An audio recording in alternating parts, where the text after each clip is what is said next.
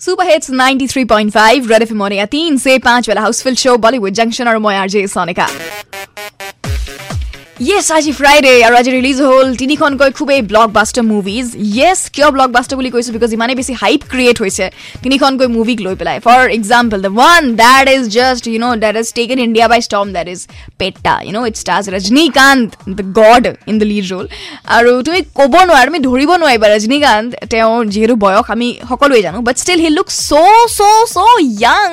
you know' alongside the actress that you will be like আৰে R makeup artist the কমাল কেৰ रखे हैं. Anyway, that's how it is. But not only that, the movie is critically acclaimed. The movie is, you know, uh, box office बहुत ज़्यादा छा गया है movie on already it has started good amount of income. So if you want to go and watch that movie tomorrow, you can definitely do it. लेकिन check कर लो कौन से कौन से hall पे लगा है गुवाहाटी में basically the next movie that I'm going to talk about is Yuri the surgical uh, you know attack and এই মুভিখনৰ uh, আচলতে ষ্টাৰ কাষ্ট খুব ইউ নো পাৱাৰফুল হয় we can see Yami Gautam we can see Vicky Kaushal